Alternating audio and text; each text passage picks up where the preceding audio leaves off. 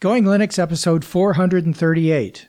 Welcome to Linux, starting your adventure how Linux compares to Microsoft Windows in the area of privacy and other conspiracy theories.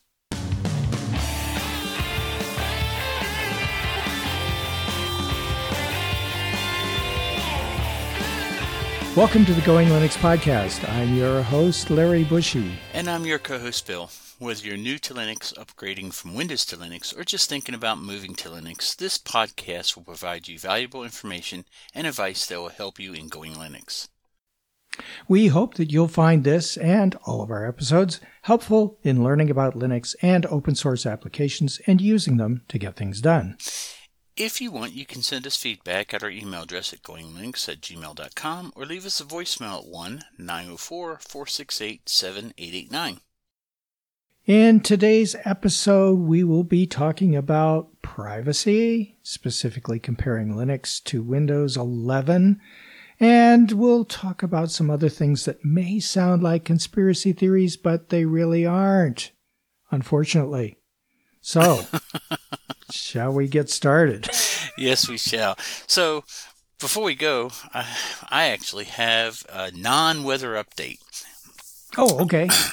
so, I have, uh, everybody knows I, I like to play games, and I have one game that will not run on anything but Windows. So when I, I have a small partition just for that one game, and the other part is all Linux, and I use dual boot on my main system.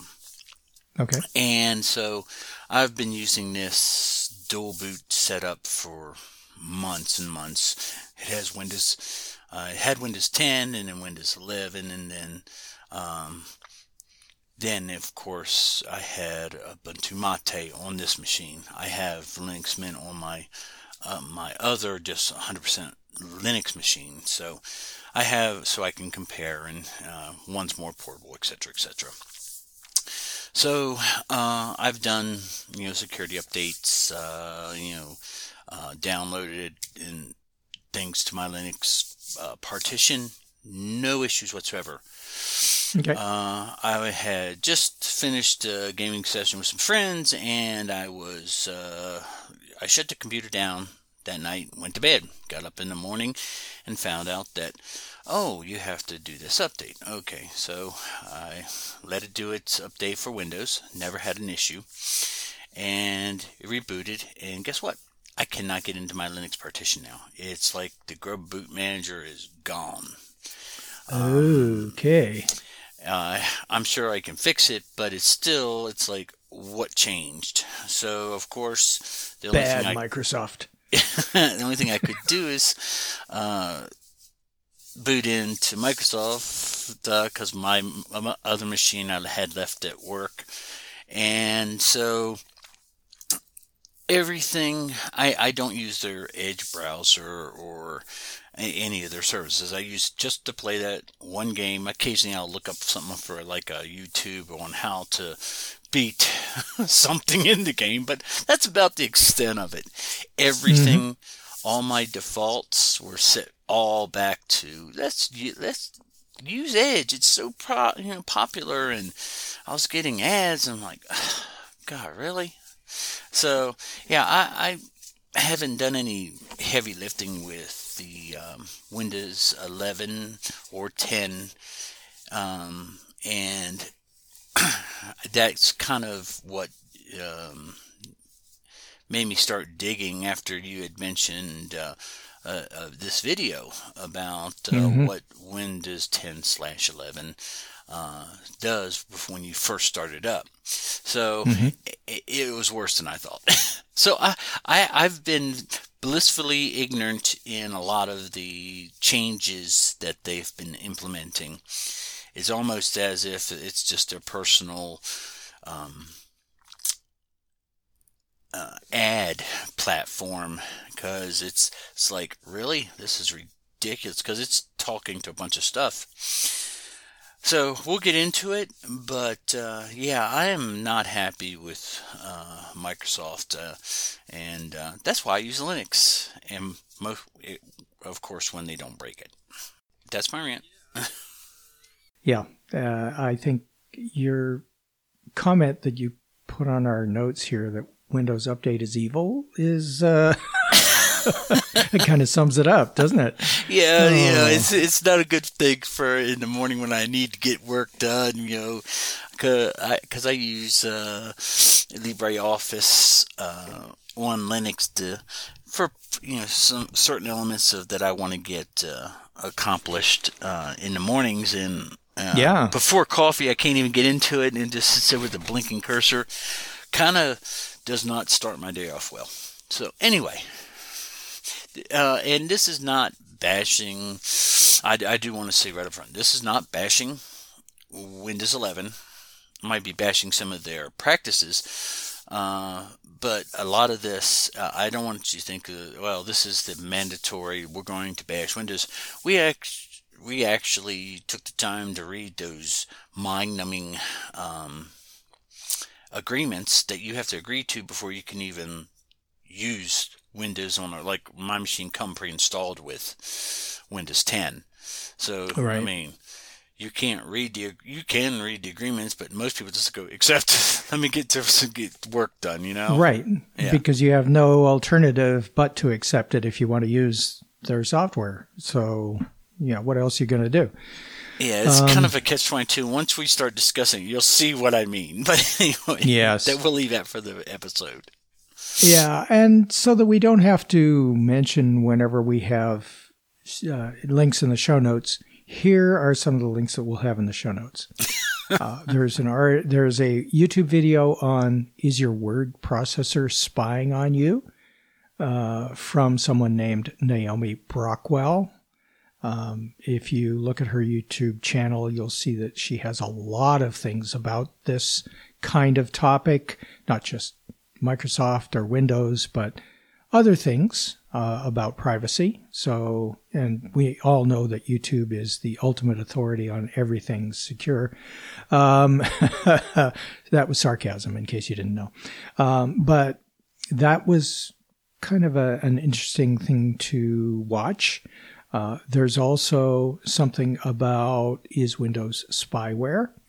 There is a link to the Microsoft privacy statement, which I think uh, you should take a look at. That's one of those mind numbing things. Another mind numbing thing is uh, something about Samsung Automated Content Recognition, oftentimes abbreviated as ACR.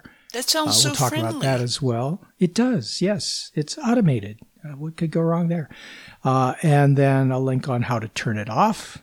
And um, uh, a link to Bitwarden because we mentioned that as well. And if we find other links that might be interesting, we'll add them to the show notes as well. But that's just kind of a sampling of some of the things that we use to research this. And so it's not just YouTube videos from conspiracy theorists, but rather we dug into and read, or Bill dug into and read the uh, Windows uh, or Microsoft privacy statement, and we'll have a lot to say on that. And I dug into um, some of the privacy statements regarding ACR for Samsung and LG and Apple TV, and well, we can talk about it. Okay, so. All right. you ready, Larry? I'm ready. Let's okay. get going. So, Larry, today we're going to be talking about how Linux compares to Windows 11 and privacy and how it affects the user or us or you. Let's look at some examples of the data collected by the most popular operating system in use, Windows 10 slash 11, because they're just they're very similar. The privacy statements haven't changed that much. Uh, I have included a link in the show notes, as Larry has already stated, that uh, that was posted uh, by a channel on YouTube, and it breaks down what the system is doing before you even use it. So, Larry, what's it doing? Yeah, well, according to the YouTube video, um, Microsoft starts collecting and sending information to Google, Akamai, DigiCert, McAfee, MSN, Bing, and others, just to name a few. Now, to be fair to Microsoft, some of this data might be used to offer you features. Uh, others may be used to offer to those companies the ability to advertise to you. But why? Do you need all this to write a document? Do you want or need these features when you're creating a spreadsheet? Uh, we encourage you to watch the video and decide for yourself, and all of the links that we have in the show notes. And it's not just the oper- operating system that is reporting back, but also some of the applications. I, in my infinite wisdom, decided to read the Windows 11 agreement that you have to agree to before you can even use Windows. And it is quite enlightening. Yep, and here are some direct quotes from the agreement that our listeners might find interesting. Installation and use rights. Section A License. The software is licensed, not sold. Under this agreement, we grant you the right to install and run one instance of the software on your device, the licensed device, for use by one person at a time so long as you comply with the terms and restrictions contained in this agreement. Updating or upgrading from non genuine software with software from Microsoft or authorized sources does not make your original version of the updated or upgraded version genuine. And in that situation, you do not have a license to use the software. Now, to put that last sentence in a little clearer English, if you are running a pirated version of Microsoft Windows and then you use that to go to their site and upgrade, that doesn't give you a genuine version of Windows. It simply means that you're now using an upgraded version of the pirated software, and as far as Microsoft is concerned, the license is invalid. Uh, just uh, something in here I wanted to highlight that kind of caught me for use by one person at a time. That that will be important later on. So put a pin in that. Okay. And section B, device.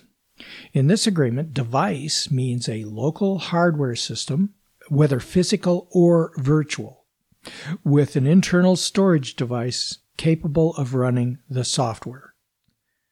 A hardware partition or blade is considered to be a device. For purposes of this agreement, device does not include any hardware system, whether physical or virtual, on which the software is installed or accessed solely for remote use over a network. Hmm. Yeah. So I know this sounds like we're just to we're reading the license, but there's a reason for this. So on C it says restrictions. So I thought they were telling me restrictions at the beginning, but okay. So this is the restrictions part. The device manufacturer or installer and Microsoft reserve all rights, such as rights under intellectual property laws, not expressly granted in this agreement, and no other rights are licensed to you. For the avoidance of doubt, this license does not give you any right to, and you may not permit any other person or entity to use virtualized features of the software separately. Published copy other than the permitted to backup. You are not permitted to have one backup, rent, license, or lend the software. Transfer the software except permitted by this agreement work around any technical restrictions or limitations in the software. Put a pin in that too. To operate the devices as a server except as permitted under Section 2. Use the software to offer commercial hosting services.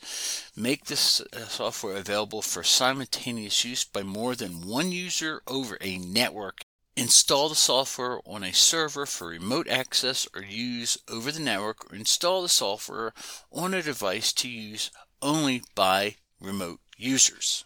Reverse engineer, decompile, or disassemble software. Put a pin in this too. When using internet based features, you may not use these features in any way that could interfere with anyone else's use of them or to try to gain access or use any service data, account, or network in an authorized manner. Okay. That was a lot of um, gobbledygook. Yeah, gobbledygook. So let's yeah let, us uh, boil this this section down a little bit, Larry. So we have a yeah. foundation. So, starting at the top, where the part that you read, you know, it, basically it says the software is licensed. You don't own it. You know, everybody says, "Oh, I, I'm." They can't do that to my Windows. It's not yours. It's licensed. Right. They grant you the right to use it. So, since they retain all the uh, rights to the software, they can pretty much do what they want. You don't own it, but you're paying them for it. You know, everybody says, "Well, I bought it." Yeah, well, they, you bought a license, not the software. And it says that when they grant you the right to install, so they're saying you're going to buy buy a license, and then we're going to let you install it, and but you only can run one instance uh, at a time by by mm-hmm. one person at a time. Now, Larry, can we allow other people to use uh, our Linux while we're using it? You know, because when I told you to put a pin in it, you remember Linux is designed as a multi user operating system. Right. Yeah. Not only can we, uh, you know, uh, take the operating system, Linux, and give it to other people or sell it to other people. Or share. Uh, we can have other people using it at the same time we're using it because it's multi user. So you can have uh, Linux installed on a computer and give people multiple access to it, um, and they can just use it you know, at the same time if you want to. Um, so use it as a server, right? So, um, yeah, and you can put it on whatever hardware it'll install and run on. It doesn't matter, you know, you don't have to have the definition of physical device being a partition on a hard drive. Um, you know, uh, we hope that, it's on a partition. That, yeah, well, um, I, I guess that section B, where they're defining device, eh, they're kind of breaking it down to uh, a device is not your computer. A device is whatever partition Windows is running on. Shall yeah. we move on? okay, so one other thing is, how do we know that Linux is uh, a genuine genuine software if we can't buy a license?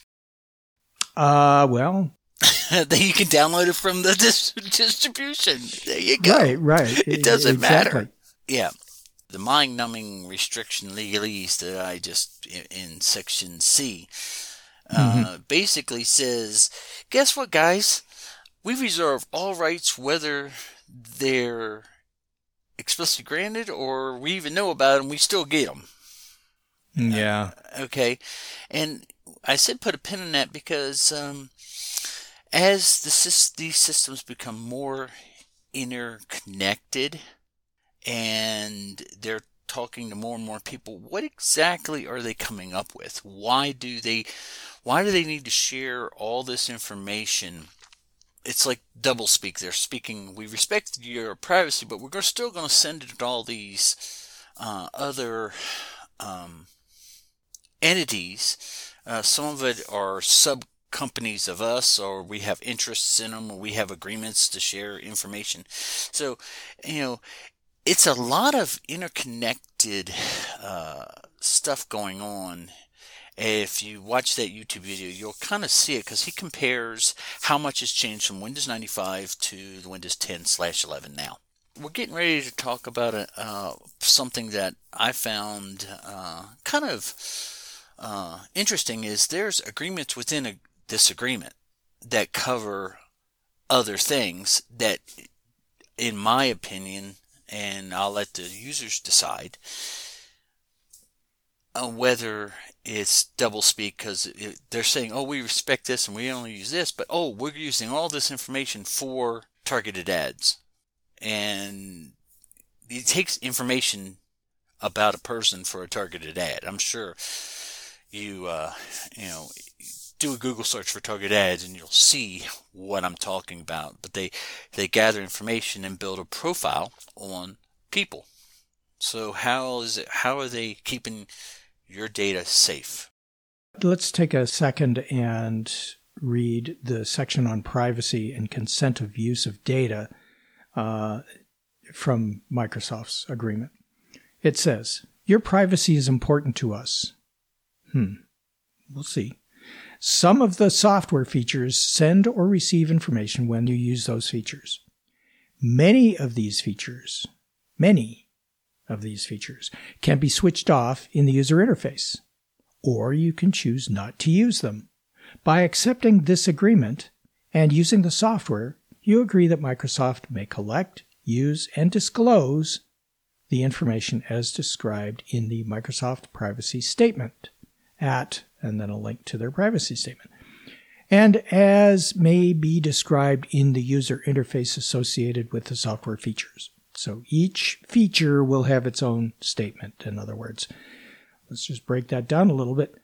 You're agreeing that Microsoft can collect your information, use your information, and disclose your information. In other words, they can give it or sell it to some third party. So all of that's included in what you agree to when you agree to use Windows. And so that's what I mean by agreement within an agreement. So I actually put a link so I could uh, get to it real quick because there's a few things, and we're not going to go too in depth uh, on this one. This is kind of just where we're trying we're trying to show you how things compare from Windows 11 to Linux. So the first, but here is uh, this agreement, which is buried in the main agreement.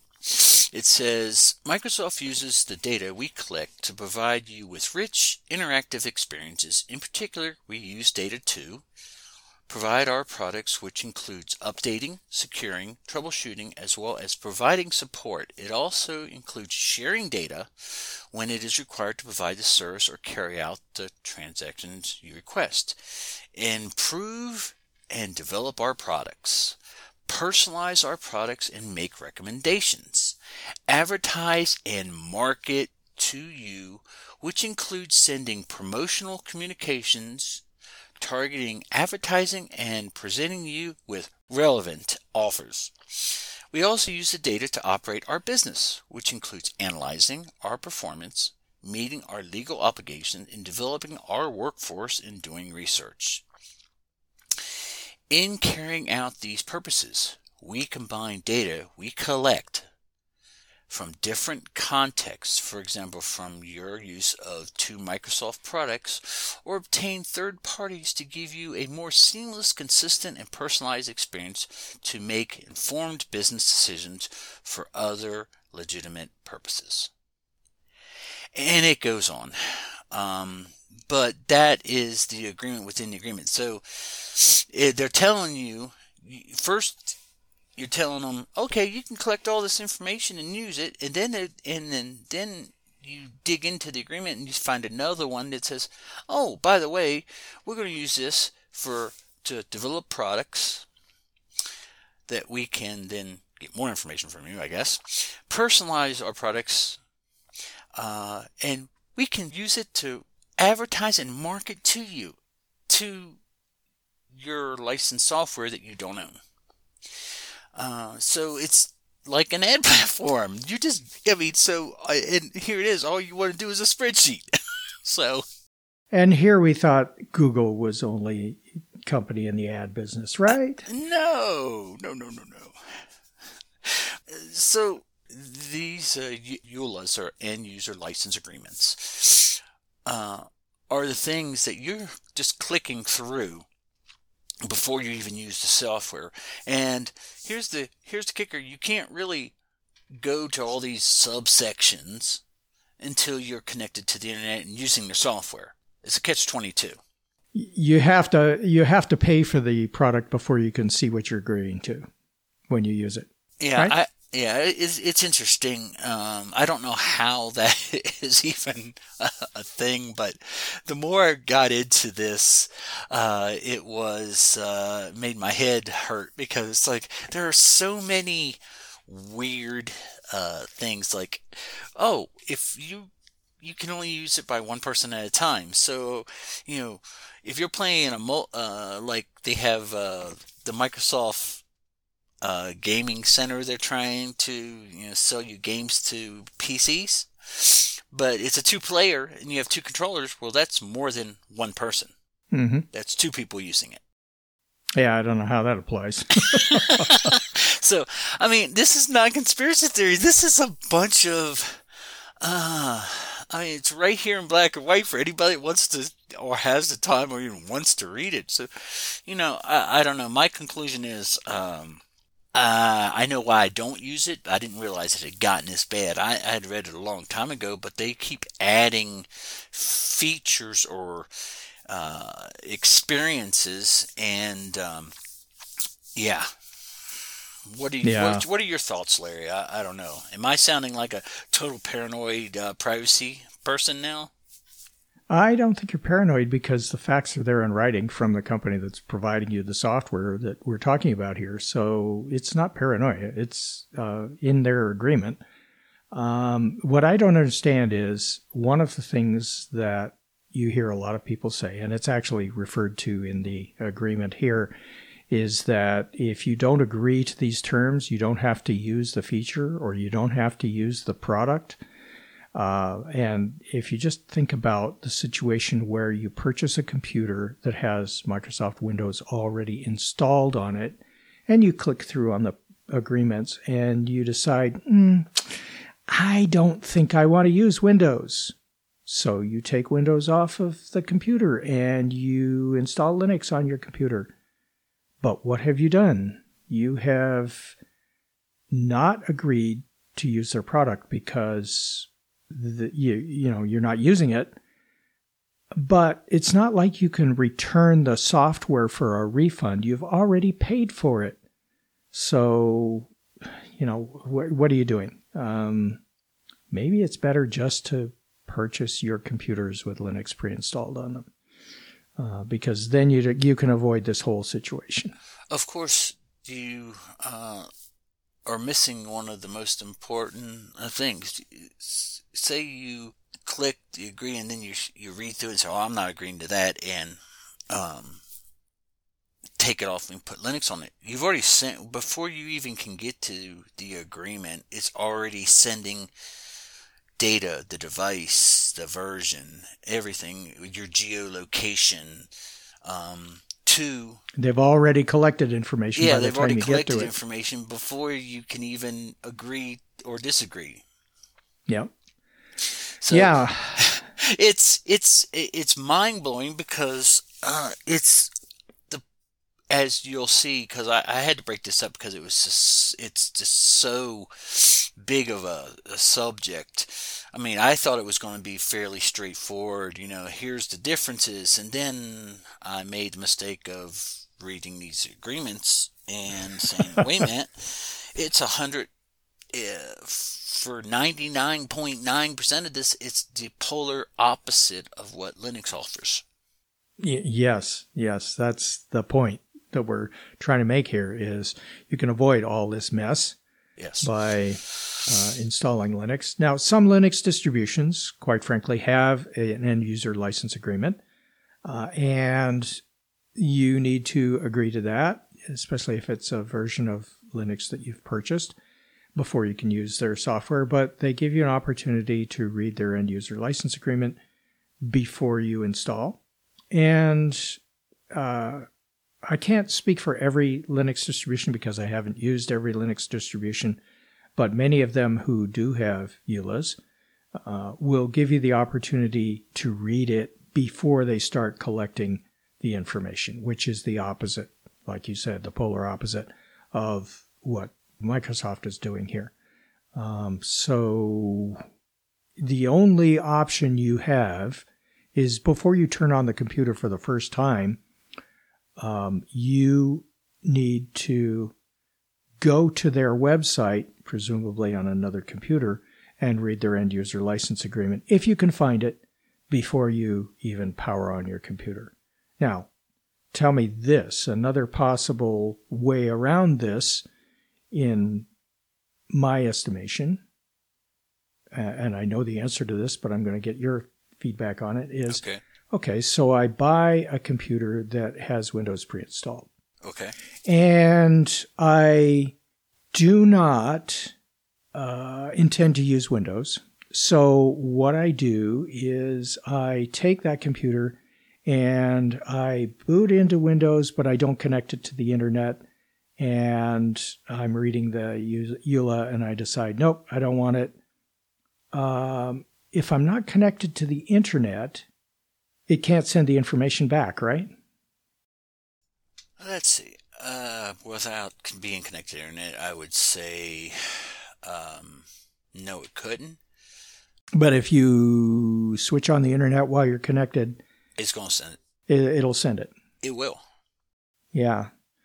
So I think the only way around this, if you're going to buy a computer that has Windows pre-installed on it, but you don't intend to use Windows, is to wipe the hard drive. You know, don't don't boot to the, the operating system on the hard drive. Boot to a Linux uh, thumb drive, yeah. and wipe the hard drive, remove the partition, and you know install Linux by removing Windows entirely, completely erase it.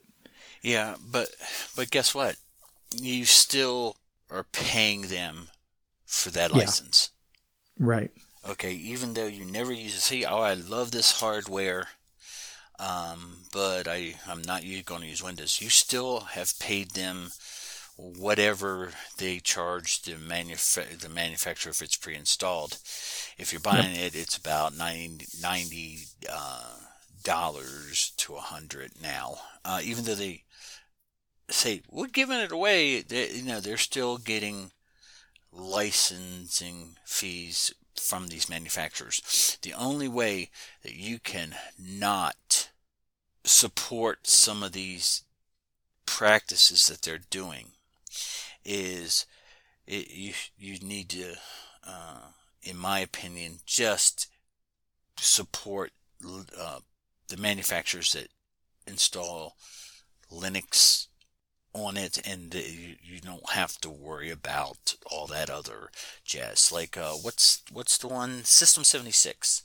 System 76 and Dell uh, sells computers with Linux pre-installed and uh, Lenovo sells computers with Linux pre-installed, and they also sell computers without an operating system. Um, so those would be the only ways you could avoid. Well, there's other manuf- smaller manufacturers. Sure, sure, absolutely, yeah. yeah. Those are just some examples. Or you could, but that would be the only way to avoid paying Microsoft for Windows. Yeah. So if you, uh, the reason uh, and and this is my opinion only that this is becoming more and more uh, prevalent in uh, Windows uh, is because people just don't read the license. They don't realize how much of their privacy they're giving away, and you know, it, and it's you know, if they, if people just say, look, I just want to get my stuff done. I don't care what these things say. You're giving away a lot of your privacy to a corporation who would then sell it.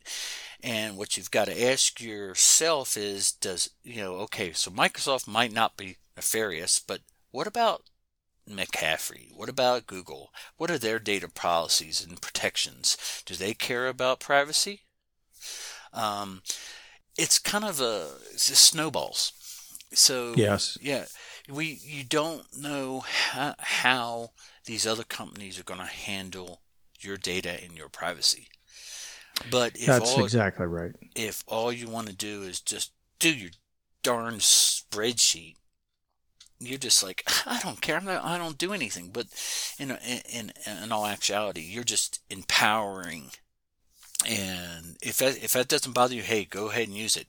When people ask, why do you use uh, Linux instead of Windows? You know, why, you know, then you can say, well, have you read their agreements? Do you know what they do with your data?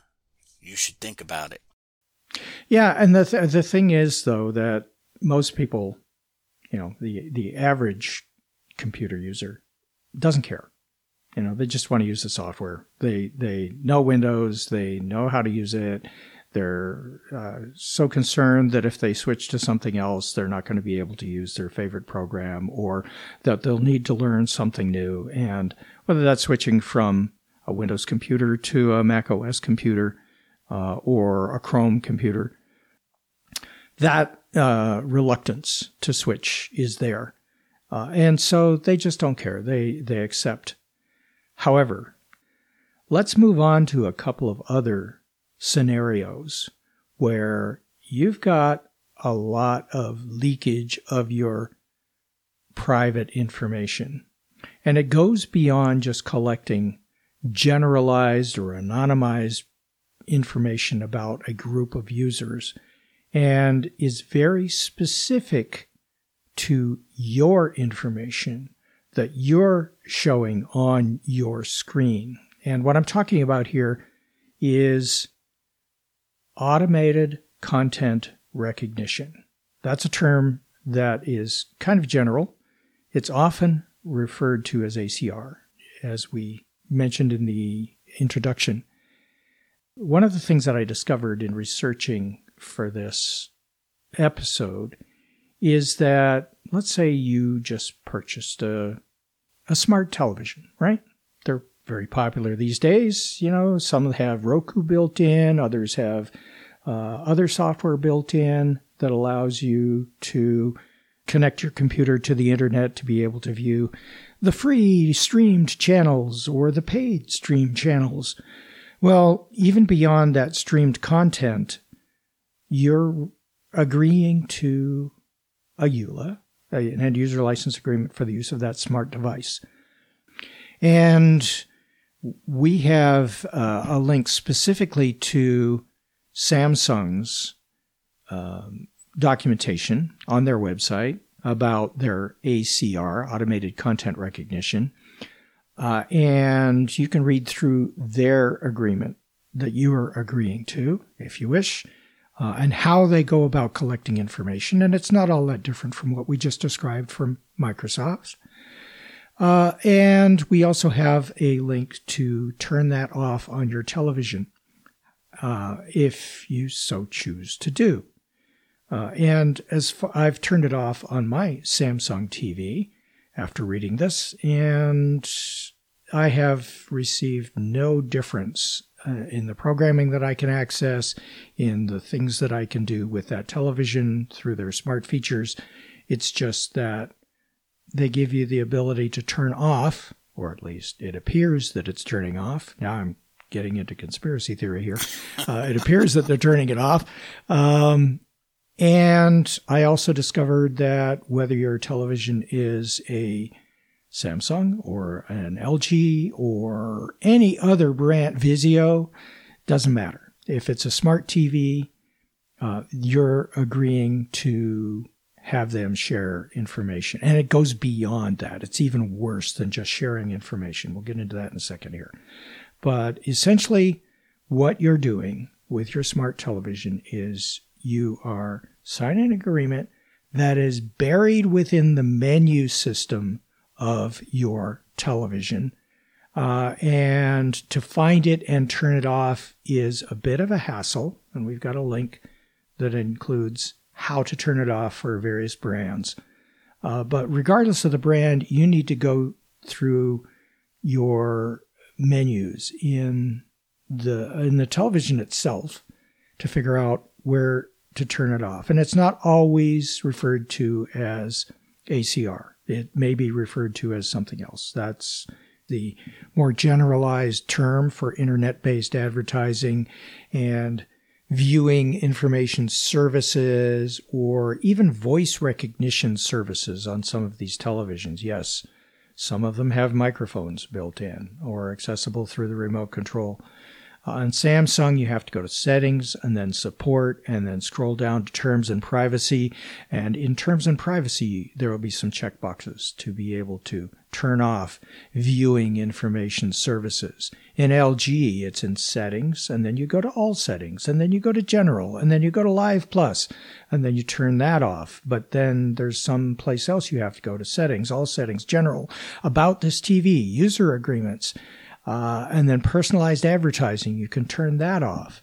Amazon Fire TV. I'm not going to go through all these, but Amazon's Fire TV, Roku TV, uh, Apple TV, Samba TV, um, several others here, some of which I have never heard of, but lots of places to go to turn these things off and to ensure that you are not um, sharing this kind of information with your uh, friendly neighborhood television manufacturer. Um, so, those are all related to sharing personal and private information, essentially. But it goes beyond that. As I was reading this, specifically related to Samsung, so I can't say definitively that every smart TV does this, although I would expect that if they're not all doing it, they're doing some version of this. In the Samsung agreement, one of the things that you're agreeing to is that they can take snapshots of what you are displaying on their television to be able to determine your viewing patterns and to be able to take that information and provide it to third parties to be able to advertise to you. Uh, or even to, I'm making this as an assumption now, that eventually it could end up in the hands of nefarious third parties. So you could end up with spam or other unsavory ads or promotions or offers of spyware or other kinds of things as a as as a result of Samsung or another smart TV manufacturer sharing that information with someone else. To take it even further, they can take a screenshot of anything that you're displaying on the TV. It doesn't have to be streaming service programming. It doesn't have to be over the air television service. It can be your computer's screens if you're using your smart TV as a monitor, as I'm doing. So think about that for a second. They could take a screenshot of anything that you're displaying on the TV. Let's assume that you have a computer for work connected to your smart TV because the screen is bigger and you, you know, whether you have poor eyesight and need it bigger or whether you just like to see it bigger. Let's say you're working on a financial spreadsheet for your company that has proprietary information on it or financial data that could compromise your company's um, stock price if it were to get out. You're agreeing to allow them to take a screenshot of your screen at any time and any of the content that's on the screen. So now you've just agreed to give them access to your company's private and proprietary information, which may get you fired if that actually comes out. Wow. Because there's probably something in your employment agreement that says that you protect the company's private information. So it's in your best interest if you're using your smart TV as a computer monitor, that you turn these things off if you're using it for business purposes, um, because it could uh, affect your ability to earn an income. I'm not yeah. saying that it's going to happen, but the potential is there. Yeah, so just so I understand, this is how you talk about companies. Say you're working on a spreadsheet for your uh, for your bills or you're you're putting together uh, a, a, spreadsheet with personal information so you don't have to you, you don't have to find it in five different pieces right. of paperwork it could be taking a snapshot of that and sending it to Samsung with all your relevant information uh, yeah that's what you're agreeing that they can do whether they do it or not I suspect they are and wow. we're still, you could be logging into your bank. And if you're displaying your banking information, they could take a screenshot right at that second and they could have all of that. If you're logging into a website and you, you know, there's the password field, right? And you click the little icon that lets you view the password as you're typing it in. Now they have your login name and password for that website and the website that you're logging into. they have everything they need to compromise that particular site that you're using. So let me ask you a question. It's so this agreement also the reason behind this is they they uh, look at your viewing They're, they're getting a profile of what you like to watch so they can offer you stuff. So That's what they, they say as to why they're doing this, yes. So you say you you watch the news at six, and then you watch a rerun of the Beverly Hillbillies or whatever. They're they yeah. they're gathering that information and saying, "Oh, he likes old uh, shows, so we should offer him this." And I mean, that's right. yeah. I guess you, they also know which advertisements that you don't watch. You just uh, just change skip over those ads. Yeah, right. Yeah. Wow. Because so they they they they find out what you're interested in I guess that you know they're pretty smart. They can pretty get a pretty good idea. Maybe not your your name unless they've captured that somehow, but um, they get an idea of the prox- your demographic, whether you're male, female, uh, and um, age and interests just from your viewing habits. And all you're trying to do is just watch the latest watch TV. watch TV in peace and you're just helping them out. And of course we know there's never a data breach at any of these companies. exactly. So, yeah, so we've talked a lot here uh, about our opinions and we've also talked about the things that are in writing from these companies. Uh, and we're going to leave it to you to do your own research, but hopefully we've done enough research to spur you to actually do some of that research and learn these things for yourself. So, you know, you can be a conspiracy theorist and take this information and morph it into something that just makes some conclusions that perhaps aren't relevant or valid, or you could simply use them for your personal use. We suggest the latter. But if you want to spread the word that these things are possible, uh, then our links will help you out, not just for your own personal edification, but also to uh, be able to share them with other people who you'd like to inform about these potential data breaches and personal information breaches and everything else. Uh, you may say that if you're do- not doing something wrong, you don't have anything to hide, and so you don't have to worry about this. But think about the scenario where you're doing everything perfectly legally and perfectly uh, on the right side of m- the moral situation as well. But your smart TV is hooked up to the internet and you're displaying your personal or business proprietary information on the screen and they're capturing that that is, uh, yeah, you, you have to worry about that as well. Moving uh, on, I ha- actually have a software recommendation because, you know, we've all talked about you should have strong passwords, but who can remember, you know, 14, 15, 16 uh, long or more or more passwords.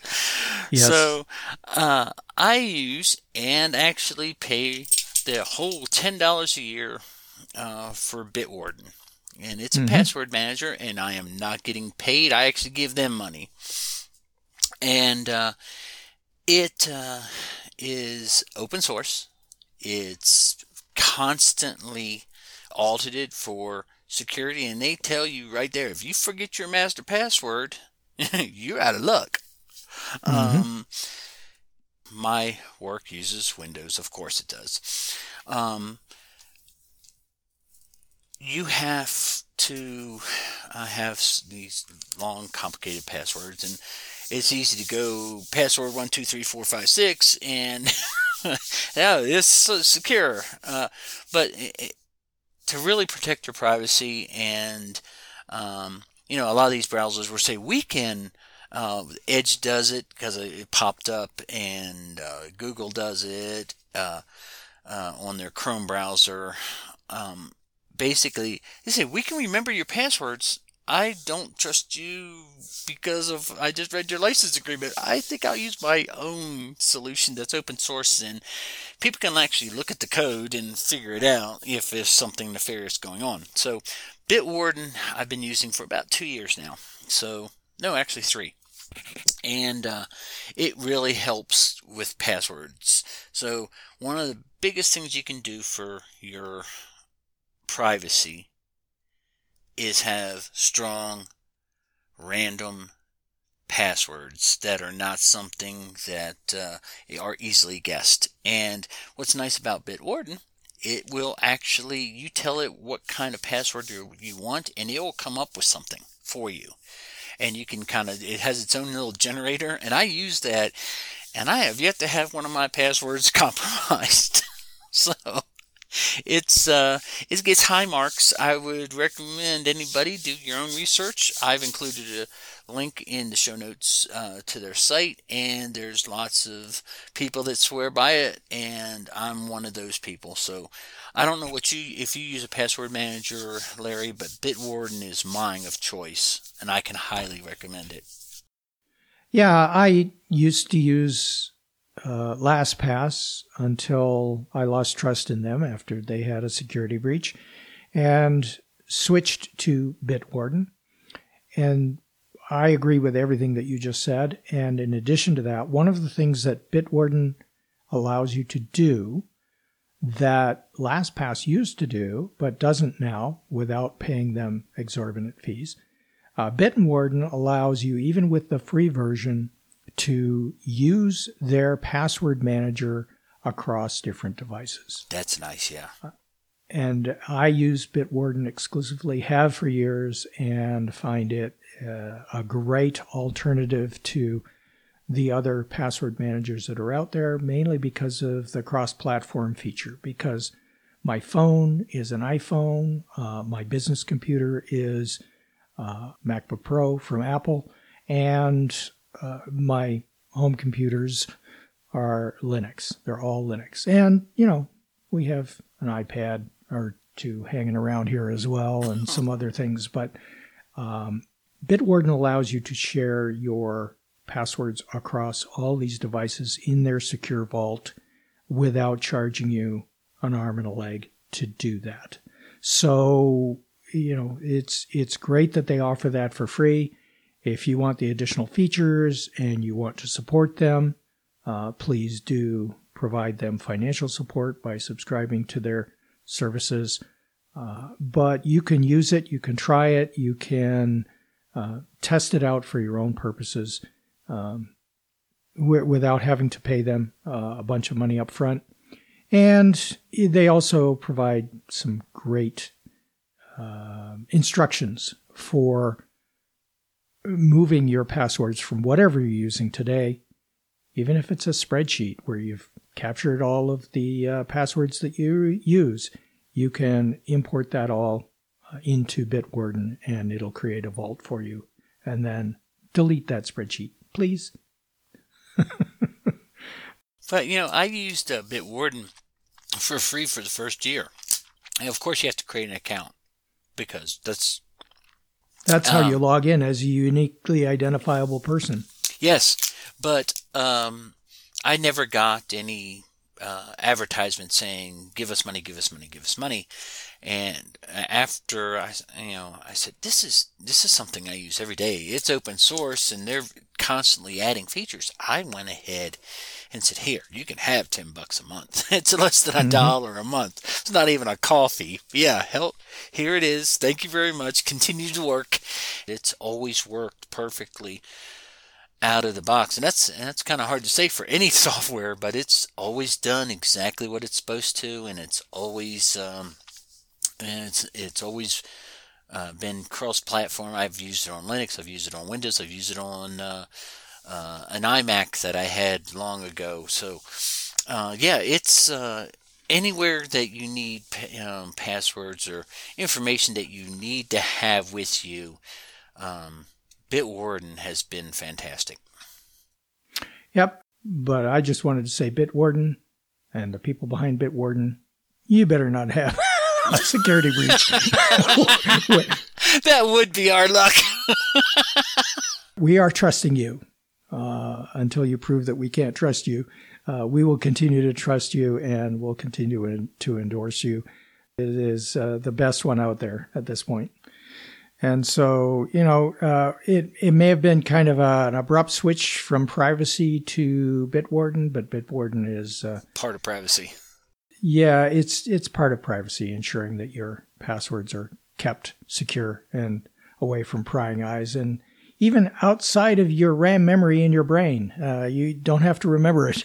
it's there. I can remember one password that's long, uh, but uh, I can't remember 14. But yeah. the whole the whole idea of this of these next couple episodes is, to compare the differences between Windows 11 and Linux, and uh, and inform maybe some uh, users of uh, other operating systems um, that there are other options and uh, what exactly you're giving up or getting in the process of using that software. Yep. So we'll have additional episodes that touch on this subject. We may not record them immediately and publish them immediately. We may have some other topics in between, just so we're not talking privacy, privacy, privacy. We don't want this to become the privacy podcast. But uh, we will touch on additional privacy related issues as we move forward. So stay tuned for that. Yes. Our next in this series will we we talked about Windows 11. The next one will be about Linux and how it compares and uh, under the same type of uh, format. So I hope you stick around and uh, see that if we see something, we'll call it out. So. or not. Yeah, exactly. And yeah, if you've, uh, as a listener to this podcast, if you have uh, encountered anything uh, around privacy that you'd like to share with us, or you think we're full of crap on some of these things that we've talked about here, uh, we appreciate you sending those in to us uh, through our normal channels with the phone number or the comments or emails. Uh, and we will share them in the listener feedback episodes. And speaking of listener feedback, that will be our next episode, listener yes. feedback, as is our habit. Until then, you can go to our website at goinglinux.com for articles and show notes, as well as links to download and subscribe. We provide the website for computer users who just want to use Linux to get things done. If you like, you can participate directly with our friendly and helpful community members by joining the discussion in our Going Linux podcast community on community.goinglinux.com. Until next time, thanks for listening. 73.